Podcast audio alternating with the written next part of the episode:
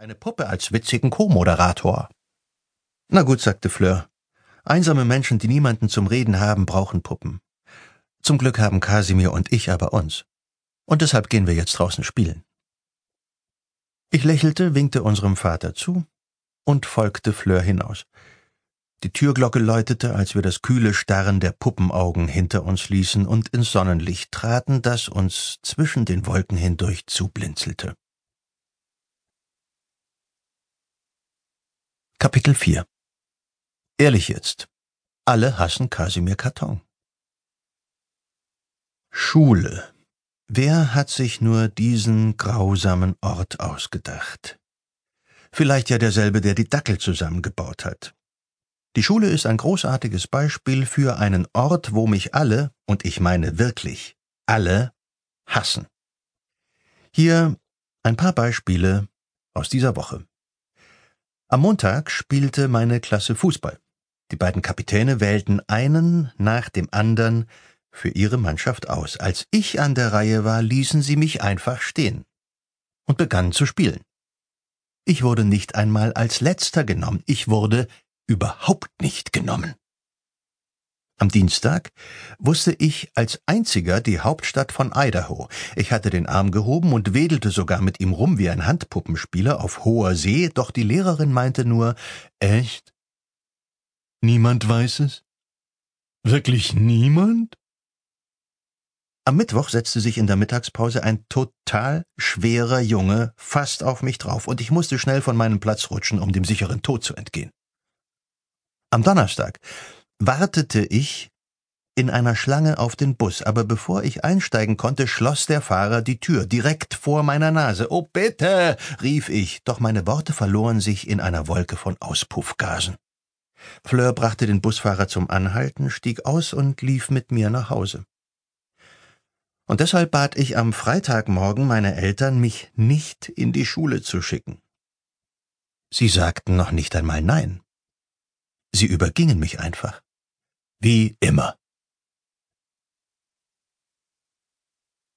Kapitel 5 Unsere Landkarte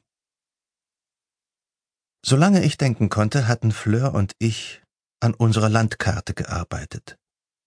Es gab die einfach zu zeichnenden Orte, den Froschteich, die Wiese mit den schönsten Leuchtkäfern und den Baum, in dessen Stamm wir unsere Initialen geritzt hatten.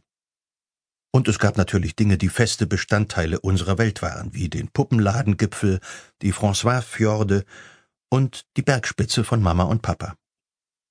Aber außerdem gab es noch die anderen Orte, die besten Orte, die Orte, von denen nur wir wussten. Es gab den Strom der Tränen, den Fleur weinte, als sich in der Schule ein Junge über ihre Zähne lustig machte oder den Ort, wo wir eine Zeitkapsel vergruben. Und den Ort, wo wir eine Zeitkapsel ausgruben. Und den noch viel besseren Ort, wo sich die Zeitkapsel im Moment befindet, fürs Erste. Es gab die Kunstausstellung der Gehweg-Kreidebilder, die wir jeden Sommer veranstalteten.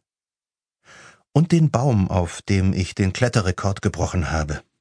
Und von dem ich runtergefallen bin, aber davon haben wir Mama und Papa nichts erzählt. Es gab den Ort, an dem die Kamelente, der Matterhornbär und das Rhinozepferd umherstreifen.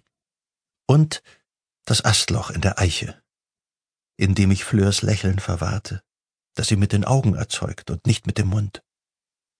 Es gab Orte zum Verstecken und Orte zum Finden und tiefe Brunnen voller Geheimnisse.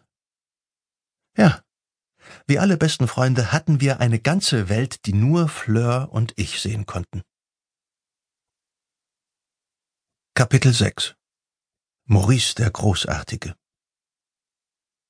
Manchmal ging unsere Familie sonntags in das Kindermuseum, wo man eigentlich bloß Seifenblasen machen, auf ein paar alte Steine klettern und ähnlichen Babykram tun kann, aber wir gingen nicht deshalb hin, wir taten es, weil es sonntags kostenlos Popcorn gab und man die Zauberkunststücke von Maurice dem Großartigen genießen konnte.